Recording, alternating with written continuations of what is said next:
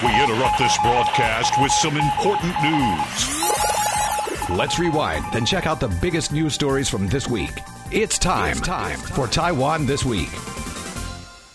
Good evening and welcome to Taiwan This Week. ICRT's roundup of the top news stories from around Taiwan over the past seven days.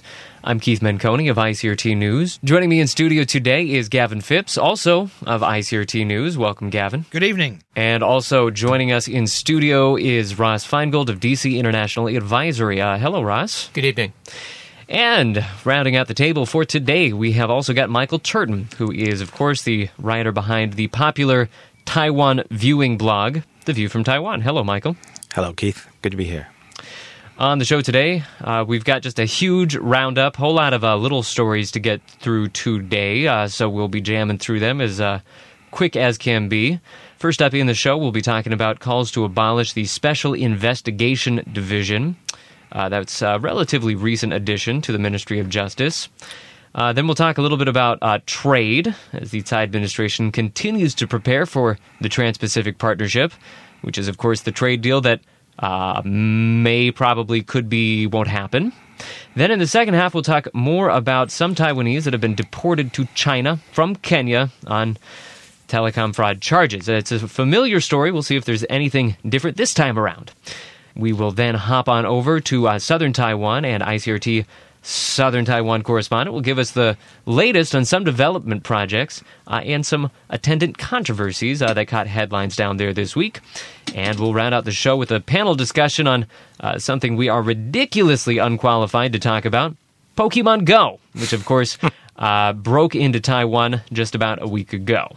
Uh, but first, uh, there are some other games we have to get out of the way uh, what are they called? Uh, it's, uh, it's, some kind of game, like a big game, an important game. It's not Pokemon Go. You can play it on your phone. It's like the uh, oh, the Olympic Games. That's the one that we're talking about. Uh, and uh, when we're talking about the Olympic Games, we've got three main stories to talk about this week. we've got doping scandals. we've got a medal roundup. Of course, Taiwan has a couple of medals to its name at this point. Uh, and then we have the ongoing Xie Su-wei saga, which we discussed just a little bit last week. Uh, Gavin, uh, which of those do you want to take first? Well, we'll begin with Xie Su-wei, shall we? The tennis player. She announced that she was officially pulling out of the Olympic squad the day after we recorded last Friday's show. Mm. Of course, there was speculation as whether the government here or the sports administration here would manage to talk her back into competing in the women's singles event, but she said, no way, Jose, and she signed the form, and that was it. She was done. Mm-hmm. But in some good news, on Sunday, uh, archers Lin Shijie, Lei Chen Ying, and Tan Ya Ting. They took the t- Taiwan's first medal, basically, in Rio. They took bronze in the women's team archery event after they beat Italy 5 3. Not bad. There you go. Then on the same day, Xu Shuqing won Taiwan's first gold in Rio after Li Ya Yajun of China failed to complete the clean and jerk in the women's weightlifting 53 kilogram category. There we go. go. We've been seeing her picture all week.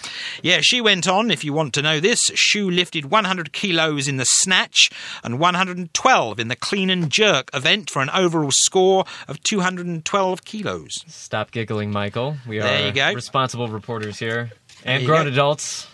And of course, there wasn't just one doping scandal. There, well, there's been one official one, and there's rumours of another one after members of the Chinese Taipei Olympic Committee in Rio said they are still waiting for the results of a doping test on a member of the men's weightlifting team.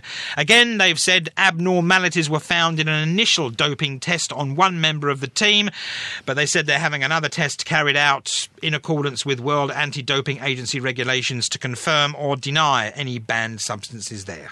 Okay, so uh, we're just going to have to wait and see what's going on over there. Uh, it would be a sad thing if we got another team member knocked out of contention. Uh, but uh, so going back a little bit to the conversation that we had last week about you know Taiwan's uh, various sports officials, various sports authorities.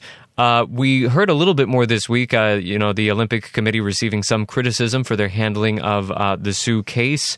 Ross, do you think that we're likely to hear more about that, or or, or is that issue kind of lost lost momentum? I think after the Olympics, there will be a post mortem where people evaluate Taiwan's record or, uh, or, lack thereof, and there are always going to be critics who say uh, Taiwan's team should have won one more medals. So, that, so there'll be an inevitable uh, finger pointing afterwards, and especially because of what happened with Xie Shuwei, and now with the doping allegations against several athletes, it, certainly increases the scope of criticism uh, that the Olympic Committee is, is open to. And this is unfortunately a long running problem with both the Olympic Committee and the various uh, sports federations that uh, govern specific sports, whether it's tennis or weightlifting or martial arts, etc., that they have been open for to criticism over a long time over the lack of sporting success, over how they spend money, lack of transparency, etc.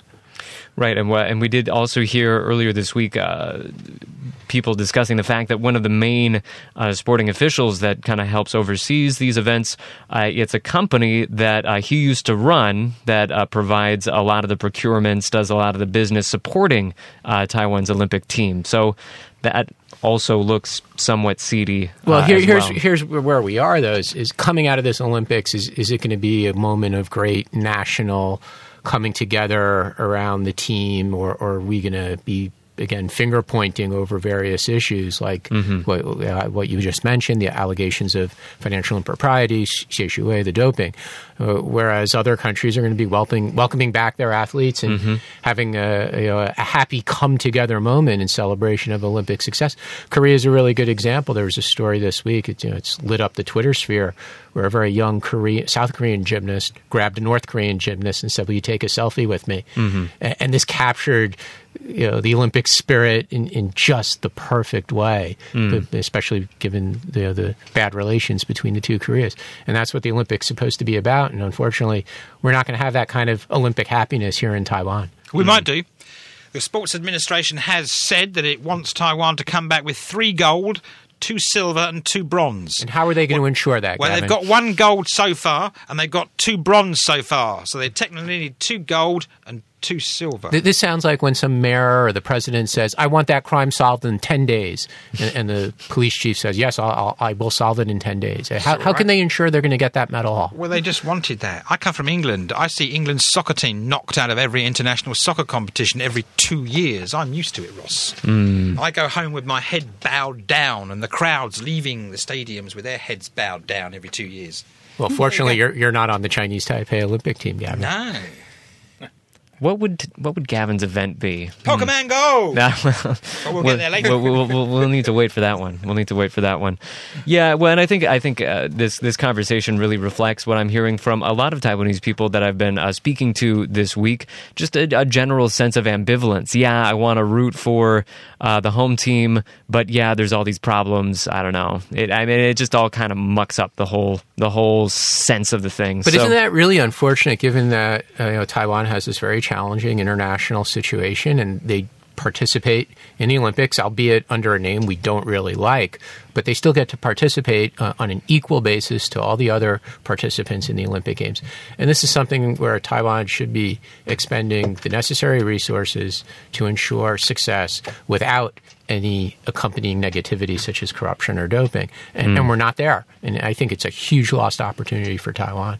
Uh, well, maybe next year they'll wise up and get Gavin on the team. But the games aren't over yet, Ross. Games are not. See, see, games aren't over yet, Ross. Gavin is taking the optimistic still, line. We still have the golf, of course, and of course, there's while the men's golf, because of course golf was reintroduced to the Olympics after 112 years this year. So there you go, just an interesting fact there. While the men's golfers aren't expected to do very well, of course, the women's golf team has Yani Tseng, Candie Kung, and various other very well known women golfers who play on the LPGA Tour, who do very well on the LPGA Tour. So they well could be bringing home a gold, both in the team competition and the individual event. There we go. We'll let uh, Gavin have the closing word on that with uh, uncharacteristic optimism that we're hearing right there. Uh, good way to start the start the show. Okay, we're going to move on to a bit of a wonky story now, uh, but really uh, carries with it a lot of political baggage. So it, uh, you know, tells us a lot about uh, sort of the political territory that Taiwan is treading at the moment. Earlier this week, we heard that the uh, Minister of Justice may be preparing to get rid of the Supreme Prosecutor's Office Special Investigation Division. I don't know what I'm talking about, Gavin. What am I talking about?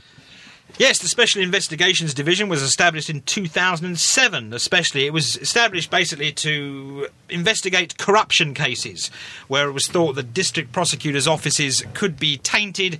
If there was a corruption scandal in Kaohsiung, maybe the district prosecutor's office could have been tainted with corruption, etc., etc., etc. So it was established as sort of a an all-round nationwide national anti-corruption investigation office. Unfortunately, it's run rather foul of public opinion since it was founded due to the controversial handling of some cases, the controversial assignment of some cases to the division, and then allegations that it's being used by political parties, government officials, and other individuals for their own agendas. Perhaps most notably, although uh, Tsai administration officials have said this wasn't uh, an important factor, but uh, perhaps the most notable controversial case to go under this uh, division's purview would be the Chen Shui-bian uh, prosecution. Well, let me get this straight. So, the Chen Shui-bian government established this prosecutorial team to investigate corruption at the ministerial or military general, presidential, vice presidential level, and then they found President Chen was corrupt, and now they're unhappy about it. I think uh, I think the issue was that uh, at the beginning of the Ma administration, there were accusations that the Ma administration was using it against the DPP. So, uh, but the corruption investigations uh, into Chen Shui-bian began while he was still president by the agency that he set up to investigate just this kind of corruption. So, what are we missing here, Michael? Well, I think what we're missing here is that it's it, it, it, has given every appearance of becoming a tool, and then it wasn't good enough. So Ma Ying-jeou established a second agency. You probably remember the Agency Against Corruption. So now the SID has become not not only a potential tool, but also uh, extraneous. Yeah, also redundant. Yeah. Mm. So, I mean, if people want to carry out some sort of uh, prosecutorial vendetta, uh, why was this court specially situated to do, to do that? It seems like that would be possible with or without this court, or, or, or was this particularly sub, uh, susceptible to political influence? The concern, of the way um, various stakeholders are approaching it now, is that these investigations can be conducted ably by the existing or the pre-existing however you want to describe it prosecutorial system. Yes. And people sitting in a local lower level prosecutor's office did not need to be removed from that office and put into a special team with a different name just to investigate high level corruption. There, there, are good arguments on both sides. It, it is a fact that when the office was created they did discover that President Chen and people around him were engaged in corruption, and President Chen was convicted for that. Uh, whether or not the office still has an ongoing purpose, uh, as Michael pointed out, it could be irrelevant, especially because there, there is this agency against corruption. There is also the existing prosecutorial system. So, yeah, it might have served its purpose, and hopefully there won't be any more presidential or ministerial level or military general corruption in Taiwan ever again. I'm sure there won't be. Yeah, I think Ross got it right there. I mean, it, it, I mean, what, obviously you could argue either way. The KMT is arguing that the DPP government shouldn't get rid of it because the KMT is arguing that it's getting rid of it at its will, basically, its whim. And the KMT says if the DPP want to get rid of agencies at their whim, it's rather inane. But one could argue that the DPP move to get rid of the SID is more is streamlining the island's prosecutorial system. So there's not all these dead, redundant bodies doing things. If an incident happens in Kaohsiung, revolving the Kaohsiung government, for example, if they're concerned about corruption within the Kaohsiung District Prosecutor's Office, they could always send people from the Taipei District Prosecutor's Office to investigate it. You don't need another body to investigate this. You already have people, prosecutors, working to investigate matters anyway. There you go. All right, there we go. I, am going to be honest. I'm really just thinking about Pokemon right now. So uh, I think we're going to have to leave that subject, uh, although uh, I do understand it more than when we started. So good. Mission accomplished right there. We're going to move on to uh, an almost equally wonky set of issues trade deals. The Tsai administration is still gearing up for that Trans Pacific Partnership. It's a U.S. backed trade bloc, of course, uh, including many Pacific countries, uh, that now no major U.S. presidential candidate supports. So very interesting that uh, Taiwan is still charging forward to uh, a deal that may just be a mirage at this point. We're, uh, you know, it's uh, it's in serious question. Uh, there's two pieces of news uh, to get to this week. the first one that we're going to get to, Gavin, is that Taiwan's trade negotiations has a new man at the helm. they have put in place former economic Minister John Deng to lead the charge. Yeah, the government this week made John Deng responsible for overseeing economic and trade negotiations with foreign governments. Of course, John Deng is well respected by just about everybody, regardless of their political leaning, basically, and he has a great expertise in economic and experience and in trade negotiations. Of course, he's worked, he's held several government posts under both Ma Ying-jeou and Chen Shui-bian. There you go. So they got a new guy in charge, and the government have said that they moved to put Deng in charge of negotiations with foreign countries. Again, like you said, because they're seeking to join the Trans-Pacific Partnership. Although I think that's just one aspect of why they put him in charge. I think the reason they put him in charge because I hate to say this this simple. He simply knows what he's doing. well, that's a good reason to put somebody in charge.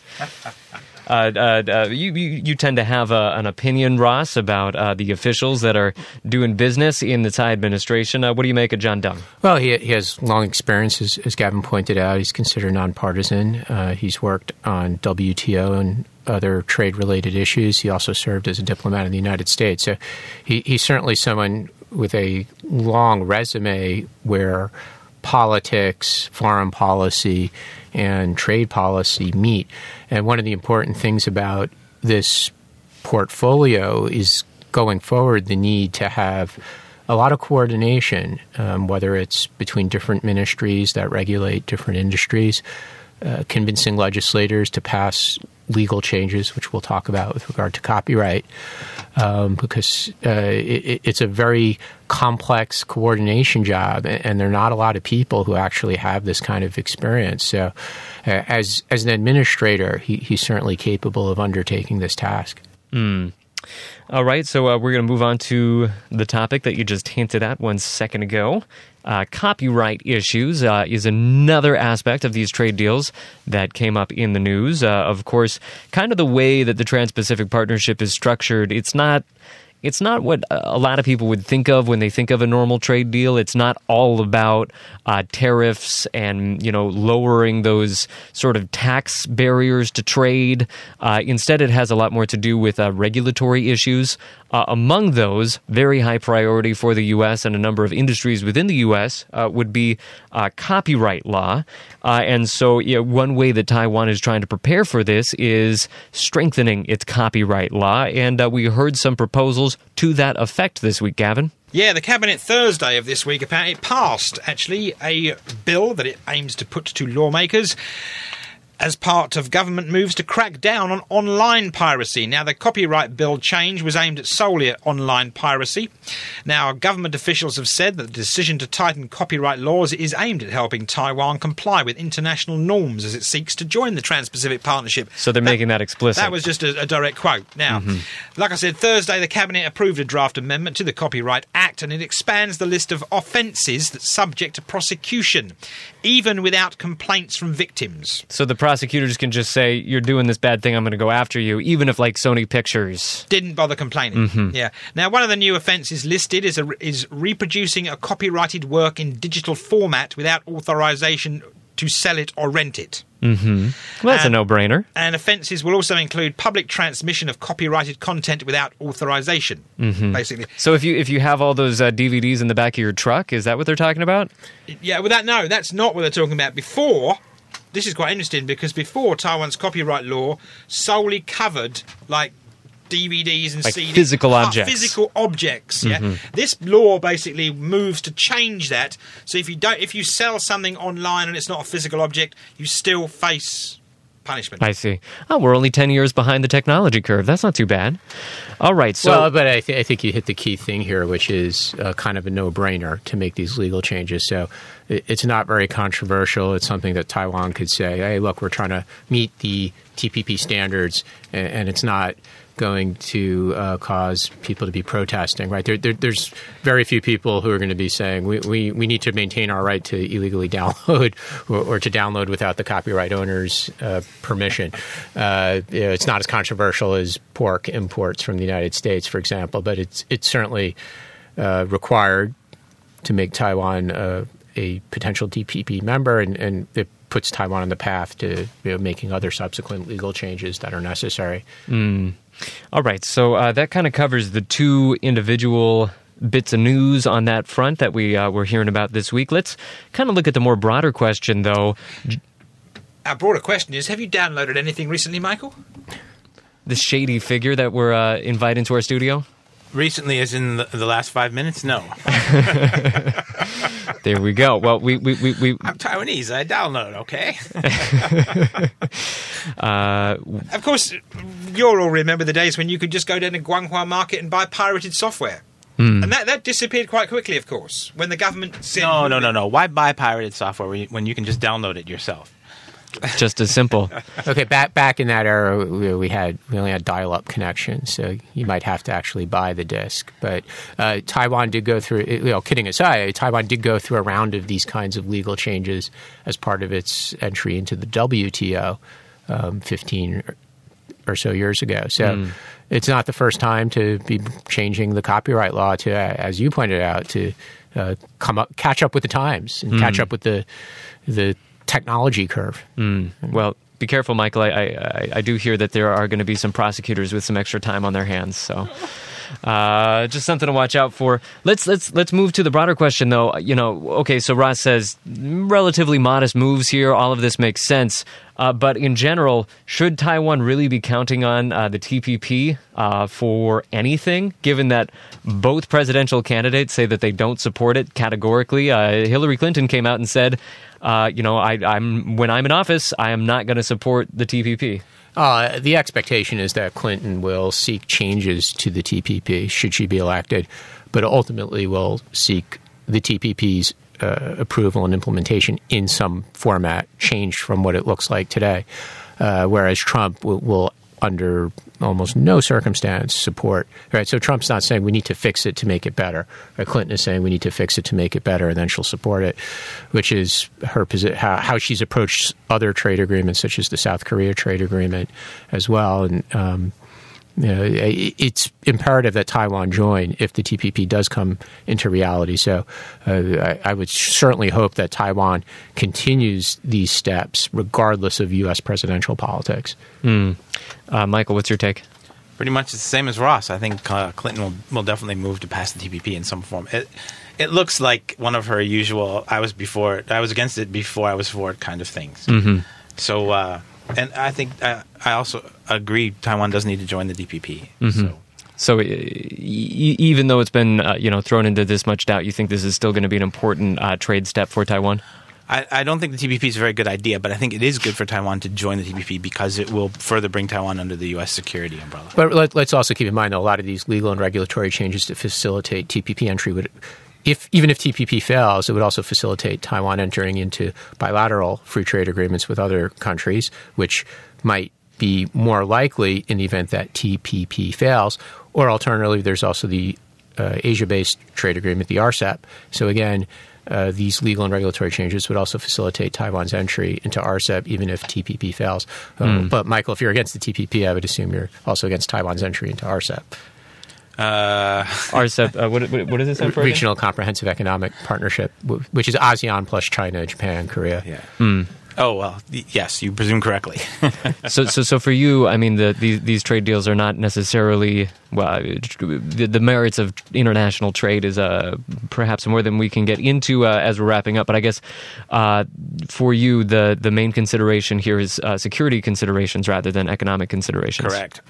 Could, could could you expand that thinking a little bit? Well, the TPP is basically about increasing corporate ascendancy over the economy, and I see that as an inevitable. We're a globalized nation, and uh, and we're we live in this corporate globalized world, and I, and I think that uh, the main advantage to us is going to be bringing us closer to the U.S. Mm-hmm. I don't think it's going to be good for little people in Taiwan. All right, and uh, we will let Michael have the last word on that one and move on to the break uh, because we do need to take a break right now. When we return, we'll be talking about.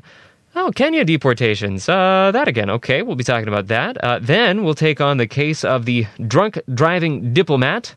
Uh, and to round out the show, we'll take a good long look at Pokemon Go, which is uh, now invading the shores of Taiwan. All that and more when we return to Taiwan this week.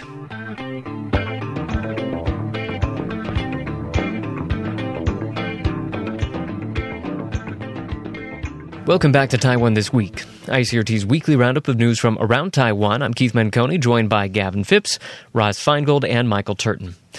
Jumping right back into the show. Uh, these first two stories that we're going to cover, we're just going to speed through them as fast as we can because, uh, well, there's not too too too much. The, uh, there's not too too much to them, uh, but still worth covering uh, at least to some degree. Uh, first up, the Mainland Affairs Council said late on Tuesday that five Taiwanese who were allegedly involved in telecom fraud in Kenya uh, have been and have now been deported to China. Uh, well, they have now been confirmed to uh, be in uh, detention centers in Beijing. So, uh, I mean, that's the basic outlines of the story, Gavin. Pretty much, uh, we've we've heard this before, but in this case, they have they were acquitted in Kenya. I guess that would be the main difference this time around. Yeah, they were acquitted in Kenya of telecoms fraud, but the Kenyan court basically acquitted them not on the grounds that they were 100% innocent and they proved their innocence. Apparently, the Kenyan court acquitted them because prosecutors failed to provide. There was missing evidence. There was issues with the prosecutor's case. So clearly, Beijing feels they have a stronger case. Yeah, as it does all the time with these cases. Basically, Beijing said these people were in Kenya involved in telecom fraud targeting Chinese nationals. And also, you know, familiar thread, uh, Beijing has done this over the vocal protests of uh, the Tsai administration. Well, it's done it over the vocal protests of just about everybody. But, but the issue here is uh, okay, Kenya has foreign nationals that they uh, have acquitted of a crime in their judicial system, and now they want to throw them out. So where do they throw them to? That, that really is the question. And should they have thrown them to China or thrown them to Taiwan or just taken them to the border with a neighboring country and, and pushed them across? You know, that, that, that is the issue uh, once they're done with the judicial mechanism in Kenya.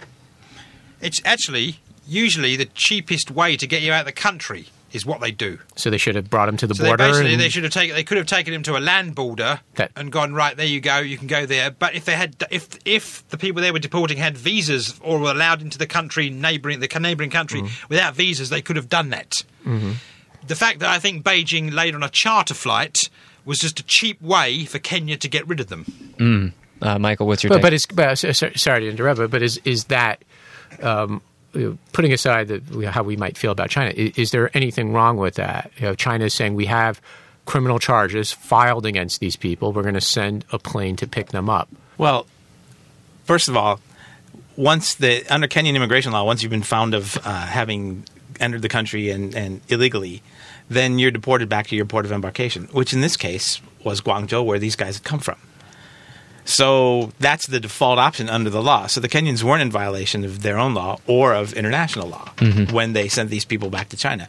These people were stupid. They shouldn't have come to China from Guangzhou. They should have come from Tahiti or Dubai or someplace, someplace nice to go back to. Fiji.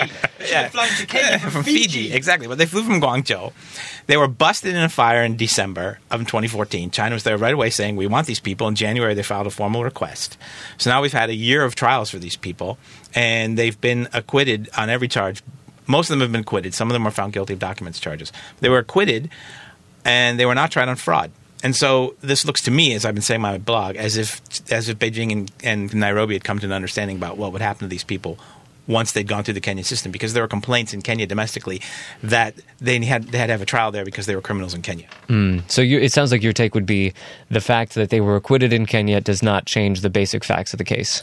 Bingo, because they were busted basically red-handed with all the computer equipment and telecom equipment there. Okay, but that mhm. doesn't go to what, what to do with them the moment they've been acquitted by the judicial system. Yes, it does. Who- 'cause they're who- found. un- they're found. They're in violation of their visas. Therefore, they get deported back to their port of embarkation. That's crystal clear Kenyan law. okay, if, if that's the case, then why are t- people in Taiwan upset? Because uh, I, I don't think Michael can make a strong case for that. I mean, he's kind of arguing against that. they shouldn't be upset. I mean, But but but in this these last five, were they convicted of, of visa or documentation violations? they they they didn't have to be convicted of that because that's a determination not, that's not made by the court. is determination made by immigration. immigration. The fact that they were in Kenya and they were obviously getting income from being in Kenya, they were in violation of their visas to be there, which were basically tourist visas. They didn't have work visas to be in Kenya. Fine, then why is Taiwan upset? Uh, it it makes for good political copy. But the truth is that the last uh, the last round of deportations, uh, the the MAC and the Ministry of Justice both said, well, actually, there's they should be sent to China. That's the normal right, and, which practice. which I agree with, and, Yeah, I and totally peop- agree with peop- you. I don't think people- anybody in here is arguing People against you. were really upset with that. So you know, oh, you know, dignity of Taiwan, etc., cetera, et cetera. And the moral of the story is, of course, Don't go to a foreign country and if you commit a wish crime. to go to Africa and commit telecom fraud, first of all, fly to a very nice part of the world. Mm-hmm. Yeah, we we already gave you some ideas for that, so uh, can't blame us. All right, uh, we're going to move away from that story and move to our next uh, quick hot take uh, on the another big story for the week. Oh, and we're going to be giving uh, more criminal advice right here. Uh, if you are going to be drinking, you do need to get a uh, designated driver. Otherwise, you could become the next drunk driving diplomat and lose your job, Gavin. Oh, this was Antonio Chiang, yes. Last week, he was given the job of becoming Taiwan's ambassador to Singapore. Great That's job. a that's a great That's gig. great gig, I would it? celebrate if I got that gig. Singapore, the government will pay for you to have a very nice house in a very nice part of Singapore, probably of your choice. Maybe with a nice view of some sea and some green and some trees. Unfortunately, Antonio Chiang, it seems, went out and celebrated a bit too hard being given this position because he was picked up by the busies on a DUI check after he celebrated this position with some friends, and his alcohol content was almost double the legal limit. That's a that's a that's a ways over the limit. It was a way over the limit. He was fined 60,000 NT. There was talk of indictments, but I did, never really understood how you would indict someone simply because they had a DUI. And two days later, he said, I don't want the job in Singapore. I better stand down because I haven't done a very good job of being the ambassador to Singapore before I've even been to Singapore. Well, uh, well, it was this incident dragged on for about a week. Right, it was more than two days. Um, he resigned after the criminal system, the criminal justice That's what I meant. system. After, after they Yeah. threw the 60,000 NT Right. fine at him, he then. So, so I want to put one question to you guys. I'll let you both take it in turn, and then and then we're going to move on because I don't know. My feeling is this story is a little bit overblown, but maybe you can correct me here. Basically, uh, this just seems like a, a, a media firestorm. People are got really fixated on this story, uh, but I don't know. Overall, my sense is uh, it's kind of a good thing if a diplomat can handle his liquor. You know, like that's that that's part of the job smoozing drinking going out and anyway once he's in singapore he's probably going to have a driver so like driving drunk is not going to be a problem for him uh, he's he's covered uh, so is, is there any was there any reason to fire this dude Well, there, there there are many reasons. First of all, this goes to um, the dignity of, of Taiwan, which we're always talking about on this program. So, uh, the rep- diplomatic representatives of Taiwan need to conduct themselves with the utmost dignity, especially given Taiwan's difficult diplomatic circumstances. And Singapore is one of Taiwan's very important diplomatic relationships for trade and defense. and maybe they would have enjoyed having a fun ambassador hanging cle- out with him Clearly, Singapore did not uh, react that way, saying, "Well, we're so happy to have this guy who knows how to go out and have a good time to be coming to Singapore and representing Taiwan." Uh, in fact, uh, Singapore had, had quite the opposite reaction. So th- they are probably very happy that Mr. Chiang has resigned. Uh, Mr. Chiang could have been more contrite. Uh, This was not an example of good crisis management either by himself, despite his own background in the media, or by the, the government. Right? They should have come out there and immediately and say, "Oh, we're really sorry about this. You know, um, you know I'm, I'm, I'm going to give up my driver's license. I, I'm going to do alcohol education. I'm going to go talk to kids and teach them and lecture them about the dangers of driving drunk." We didn't hear anything like that. And the other thing, which a lot of people seem to have completely missed, is uh, several years ago, there was a Romanian diplomat in Singapore who got behind the, car, the wheel while he was drunk, and he ran over three people, killing one of them, and, and then it ran away from Singapore and was tried in Romania, not in Singapore. So, if there's any country that's extremely sensitive to drunk driving diplomats, it's Singapore. And the idea that you would still send a representative there, uh, you know, in, in this fact pattern, it, it, it's a really tough sell. That is a good point. That is a very specific sensitivity that uh, we stepped on here. Uh, Michael, uh, well, we, we, we need to round out this section, so I'll let you have the final thoughts. Well, my initial response was the same as yours, Keith. Well, so what? Drunk driving, it happens every weekend in Taiwan. But uh, actually, I was talking to uh, a media worker from an international publication, and he he was like, "Wow, this is really a big deal. It's another. It's just another thing like the old Chen Shui-bian days. Blah blah blah." blah. So It kind of plays into an already existing narrative. exactly. So it was kind of good that he uh, eventually resigned. Although, Mm-hmm. as Ross pointed out, the management of the incident wasn't very good. All right. Well, look at that. I learned a thing or two on the show today. Uh, but it's time to move on from this story. Uh, we're moving on now to a topic uh, that brings us to southern Taiwan. And uh, lucky enough for us, we have on the line ICRT's southern Taiwan correspondent, Michael Smith. Hello, Michael. Hey there. Uh, and you're going to be telling us uh, about a little bit of a protest that uh, went on in Tainan earlier this week, uh, protesting what I think many would have found to be a pretty exciting development project. Uh, others are, of course, not excited about it because it means uh, their their homes are getting demolished. Yeah, just a couple of days ago, there was a final meeting, or we'll see if it's final, but there was a meeting where a proposal that has been batted around here for close to a decade now to put about eight kilometers of railway tracks underneath um, the ground in Tainan. And so they gave it the green light, essentially, after a lot of back and forth over environmental issues, uh, moving homes or property issues, and all of that. So um, it's finally being approved. However, I really can't tell you if it's going to happen because this is something that has been approved and then taken off and back again. It goes all the way back to 2007. And what Tainan is trying to do, I think we have to understand the geography and the, the history a little bit as well.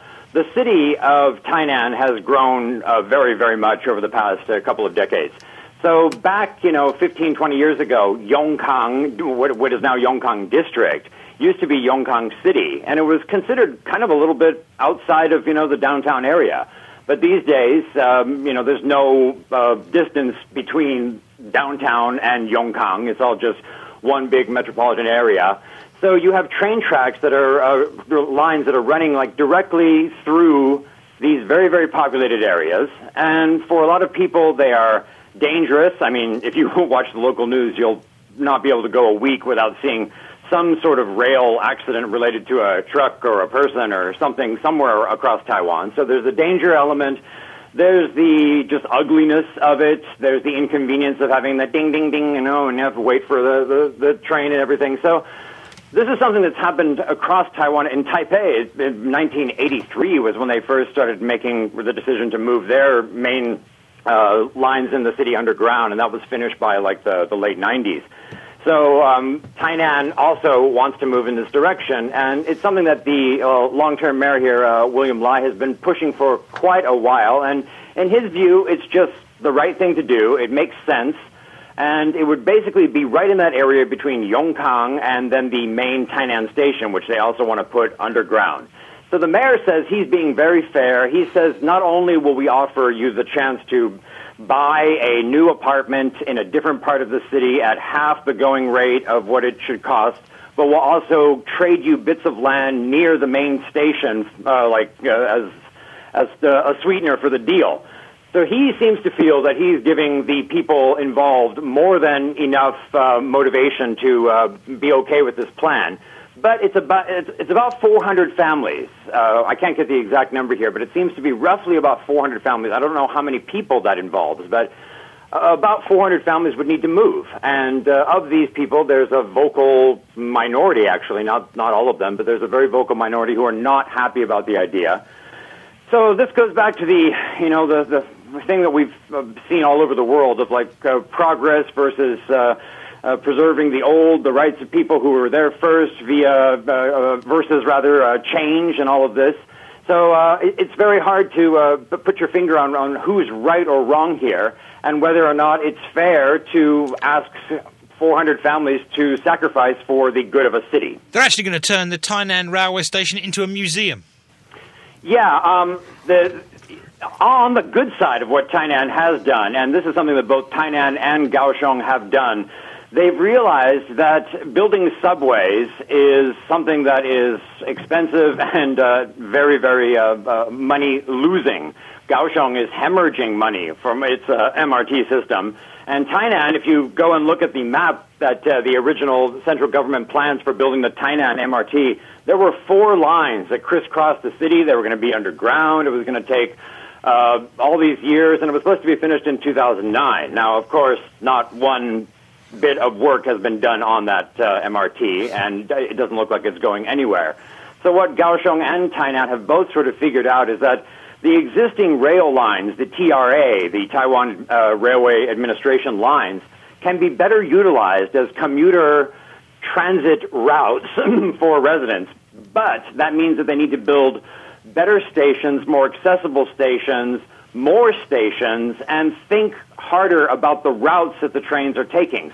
Mm. So Tainan has made some progress in this uh, regard, some positive progress. And actually, if they do finish laying these uh, rails underground, this uh, nine kilometers, eight kilometers or so, it really would help that area of Yongkang and Tainan to just sort of merge better. Now, uh, of course, it's now one city, right? But still, there's still a bit of a of a distance. Um, I guess you could even say an economic uh, distance if you go uh, past like Xiaodonglu in, in Tainan and you cross over into Yongkang. You can see that it's not as economically developed as uh, parts of the uh, other parts of the city.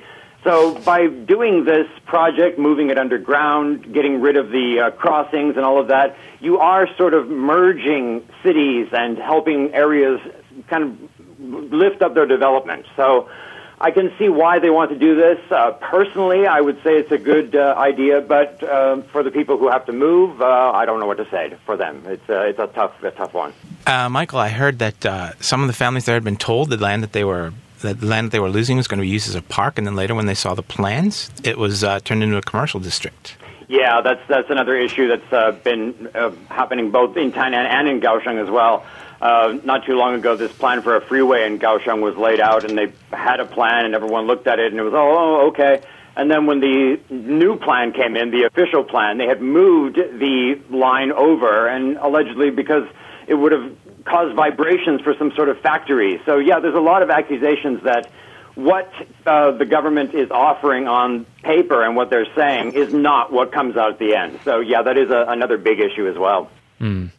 All right. So uh, something to follow uh, in the future for sure. Let's bip on up uh, before we let you go on over to uh, your neck of the woods, uh, Kaohsiung, uh, and there is some interesting transportation news afoot there as well.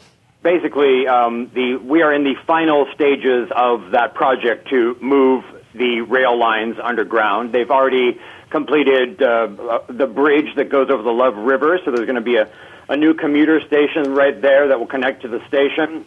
They're going to move the Kaohsiung station again. Gavin probably uh, uh, knows more about this, but uh, we've moved it, I, I believe, twice already. And uh, this time it's going to be moved one more time underground. And 2016 was the year when the final uh, tunnels are set to be finished, and uh, I live not too far from them, so I can see the, the construction on a daily basis. It's moving forward, but it won't all be done until 2018. But when that is done, like I mentioned earlier, they're going to start using the TRA lines as commuter lines to connect with spurs to the MRT or to the high speed rail or other places. So it's going to mean that uh, people in like the Lotus Lake area of Kaohsiung, for example, would be able to hop on a TRA train, go down to the main station, and transfer to the MRT and go to the airport, rather than having to do a series of bus or taxis and all the rest of it. So Kaohsiung is uh, moving forward with their transportation thing, and so far so good. Well, we'll have to wait and see what happens, whether it's so far so good when they move the station for a third time. If I remember, two times ago, they moved the station and then forgot to give it handicapped ramps. So if you basically were handicapped, you couldn't actually enter Kaohsiung station. Details, details. Yeah, there was there, there were certainly issues, and I think uh, the, the main issue was that the mentality at the time was that they thought that the station was going to be re- moved underground faster than it was uh, ended up happening. But yes, you're right, Gavin. Uh, uh, just take the Taipei uh, MRT airport line as an example of uh, you know the difference between what is uh, said and what it finally happens. Too close to home, man. Too close to home. That one still hurts. That's right out our window. Still can't Yep, use it. yep. See trains on it every day. All right. Well, we are going to uh, round out that conversation right there, which means that we're moving to our final discussion for today. Uh, and we're just, uh, uh, what's that? That must mean, that music must mean that it's time to catch 'em all. Catch 'em all because uh, Pokemon Go has finally Pokemon came to Taiwan, Gavin, uh, and there's just been a ton of news. People have been arrested. Well, maybe not arrested, but they've been fined and they've been in front of cars and they've been causing all kinds of havoc this week uh, as uh, this addicting game has addicted many members of our populace. Apparently, earlier this week, they said this is the police, the National Police Agency, nationwide police system. They said they'd issued a total of 1,210 traffic citations. This was in the first three days of the Pokemon game being released. Now, to break those 1,210 traffic citations down to fools that have been playing Pokemon Go, while on the move. 76 drivers of cars were issued tickets for playing Pokemon Go. Hmm. 1,100 people riding motorcycles or scooters were issued tickets for playing Pokemon Go. That's so much worse. And, and I love this one. According to the National Police Agency, 24 drivers of what the police are calling slow moving vehicles were also nabbed playing Pokemon Go while in traffic. Like, does that mean pedestrians? I don't know what that means. Actually, bicycles are included in that. You're not Oh. allowed to ride a bicycle and play uh, the game at the same time. Hmm. Uh, the fine, however, for that is 300 NT, so not an incredible deterrent. Yeah, but it's that's not the only deterrent. The National Palace Museum, both branches, have actually banned the game on its premises on the grounds that it's bad for visitors and also poses a danger for its collections. Well, hmm. Taiwan does have a history of people destroying. That's true. The famous chap, I know you love the soda boy. the soda boy with the painting, of course. Yeah. The soda boy would be a prime suspect Just for think how worse it Pokemon would have been if he'd gone through the painting playing Pokemon Go. Yeah, exactly. Imagine hundreds of those soda boys wandering around drunkenly high on Pokemon Go, wandering around through an art collection. Now- it's mayhem. Transport is well, it's such it's such mayhem. Apparently, the transportation networks have actually banned Pokemon Go on their premises. How are they- how are they gonna enforce was a, that? uh, a- Well, a apparently- release that said you're not allowed to play on railway tracks. Yeah, I love that. I love that. That's the Taiwan Railways Administration said, please do not play Pokemon Go on railway tracks. But Charizard loves being on the railway. We How am I going to to get him? People not to play phone games on railway tracks. The end of civilization is nigh. Uh, how, how, how are they going to enforce that if they keep moving the railway tracks underground? Some of the best Pokemon are underground too. I mean, they really haven't thought this through. But what's interesting is the Taiwan Railways Administration and the High Speed Rail have also theoretically, on paper and verbally, banned the playing of Pokemon games after you go through the ticket gates. In Taipei, the mass rapid transit system has basically said people caught playing Pokemon Go on its premises who pose a risk to the safety of themselves or others can be fined 7,500 NT. It's a decent fine. Yeah, of course. And of course, another interesting thing is the Ministry of Education is saying that it's assessing whether to ban Pokemon Go from school campuses ahead of the start of the next school year, which of course is in September. Now, this is all very good and done, but unfortunately, the actual Ministry of Education has no legal boundaries to ban students from bringing phones to their schools hmm. because that's up to the individual schools themselves. Yeah. Well, if enough parents clamor for it, I'm sure it's going to happen, whether at the uh, the national level or at the individual school level. Uh, definitely, there's uh, enough here for parents to get freaked out about. Uh, but I mean, this this game just seems like tailor made to uh, hack the brains of Taiwan. I mean, uh, we- we're already a society that spends far too much time on our phones. This is giving people uh, full social license to uh, do it on the go now. So now it's not just uh, students not listening to Michael when he's uh, lecturing in class. Now it's students not listening to the oncoming bus that's barreling towards them as they're walking through town. Yeah, but on the positive side, okay, I was walking to the supermarket yesterday, last night to get milk, and I saw a grandfather, obviously uh, an elderly gentleman, with a kid that was probably only five years old, and I assume is some sort of uh, grandson of his. And they were playing the game together, and Grandpa had his cane, and he was hobbling along as they uh, looked, and then he helped his grandson shoot and catch the thing. And there was people walking all over the streets near the park and everything. So on the positive side, people are walking and not sitting in front of a screen. So you know that's good. That that that is the way that a lot of people are trying to spin this. Yeah. yeah, I want to know is Ross doing it on the go, though? Uh, I confess to having zero interest in video games and online device games. Uh, it's uh, something that I personally don't think is a productive use of time. But that, that being said, uh, people derive enjoyment f- from it. And uh, l- let's also look at another potential positive that it might be good for Taiwan's IT hardware industry is people, consumers need to buy whatever upgraded phones or uh, tablets or uh, Hey, other other equipment to play the game. The stock market is up. for the company that uh, released it. They the figures uh, were pretty pretty high. I didn't uh, make a note, but they've made quite a bit of money. Yep, the stock market is up this week. Uh, the uh, comic book convention, which is also kicking off this week, is crediting Pokemon for a, a, a boost in attendance. So are the shopping centres. Apparently, the Miramar Entertainment Park in Taipei said it saw 100,000 visitors last weekend, compared with 40,000 on usual weekends. And both the Taipei 101 and the Breeze Centre have said they they have seen larger than usual crowds. There you go. All right, let's uh, let's let's wrap this up. We haven't heard too much from Michael. Have you had any uh, pokey spottings over the, the last week or so? I went into my doctor's office yesterday. Did he poke you? I I went into my doctor's office yesterday, and he was standing by the window, checking his phone. And I said, "Did you catch one?" And the nurse just shook her head dolefully and said, "No, he's never caught one."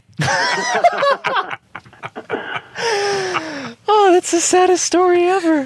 um, well, hopefully he was more interested in you know like your test results than the Pokemon world, but we can only hope. Uh, uh, Ross, have you have you observed any uh, Pokemon activity around you uh, over the last week or so? Well, again, in all seriousness, I, I've observed Seriousness, Ross, this is not serious. This is Pokemon. Well, it- it- no, there there is certainly danger. Uh, people not paying attention and they're walking on the street. But but what I was going to say is um, my building where I live here in Taipei, we we have people coming up to the front. It's sort of driving our our uh, security guard a bit crazy. Um, you know, he's kind of annoyed about people coming up and wandering around in, in the small plaza in front of our, our front door that abuts the street. Uh, so, yeah, there are obvious safety, privacy, convenience, or the inconvenience that this causes to, to other people who, uh, possibly like me, have zero interest in it. Very true. Well, that, that that'll be true as uh, probably these so-called augmented reality games become more prevalent uh, in general. Gavin, your taxi driver was complaining about this was- as well. Yeah, my taxi driver. I was, I was before I get to my taxi driver. I was going to say that, that Michael's story, Michael in Kaohsiung's story of the elderly man and his grandson doing it. I found that quite touching, actually. Yeah, I did too. Um, Oh, that's and quite then there was a group of you know teenagers who were uh, doing their thing as well. And downtown uh, Kaohsiung, we have Central Park, right? And usually in the evening, Central Park is empty, and it's kind of sad because it's a it's a beautiful area. There's uh, plenty of places to walk around. But over the past uh, time since the the game has been released, you go down there and it's just packed with people, and they're socializing, they're interacting, they're meeting new people. You know, they're walking their dogs while playing the game and bumping into other people. I mean, we we possibly could see romances and children and all sorts of things because of this game. So, So, so what are you I'm saying? gonna Xi, be Xi, completely negative Xi on it. Jinping and Tsai Ing-wen should get together over a game of Pokemon There Go. you They go. should battle their Pokemons, and whoever wins Gets to control China. I guess that's how. Yeah, that's uh, that's how the game works. You know, apparently, prohibition has never worked on anything, right? So we need to find ways of working with this game and letting people work with it safely somehow. But any attempts to like ban it at schools or whatever else is just going to backfire. We know that history's proven it. No, I think people will just get bored with it eventually. Something. So the next hope new, so. the next new thing will come along, and Pokemon will be Pokemon. Bye bye. Yeah, it's, it's long before Keith's time, but uh, we've seen these fads in Taiwan before. I Remember the Tamagotchi in the 90s? Oh, sure. The little egg that you raised. Yeah, Yeah. yeah. All right. so- Glad I knew nothing about that. I was here then, and I knew nothing about that. He heard Get- that word uh, and it was vaguely Japanese, and other associations came to his I mind. had, knew nothing about. All right, that. we are gonna. This Okay, is- we, we're this we're is we're, coming from Ross we're going in a dangerous direction right now. know- didn't want to know about Pokemon Go. He This knew is- about that. This is going in a dangerous direction right now. So, okay, so a lot more trends uh, to look forward to that us media types can wring our hands and furrow our brows over in the future. Uh, but we're going to leave this conversation uh, uh, amid a, a whole bunch of people that have never played the game. Uh, so, of course, really, what kind of are extremely qualified to uh, discuss it. Uh, but we are going to round it out there. Uh, that is it for the show today. Please do join us again next time. Taiwan This Week broadcast every Friday evening during the 8 p.m. hour right here on ICRT FM 100. Generally starting around 8.15, 8.16, depending on the commercial load. You can also find an extended version of the show online at the ICRT website, on iTunes, uh, and the ICRT blog. Uh, I am going to be away next week uh, for a vacation to uh, the hometown of all Pokemon, Japan. Uh, but uh, probably won't be doing a lot of Pokemon-ing while I'm there. Uh, but I leave you in the able hands of Gavin Phipps, who will take the helm next week. Uh, so signing off from the ICRT studio, I am Keith Manconi, joined, as always, by Gavin Phipps. Thank you, Gavin. Hey, good night. Uh, Michael Turton as well. Thank you, Michael. Good evening. Also with us in studio, Ross Feingold. Ross, thanks for you being here. Good night. And by phone, uh, joining us all the way from Kaohsiung, we had, of course, there Michael Smith. Michael, thank you. No problem. Always happy to be here. And thank you all for listening. See you again next time on Taiwan This Week.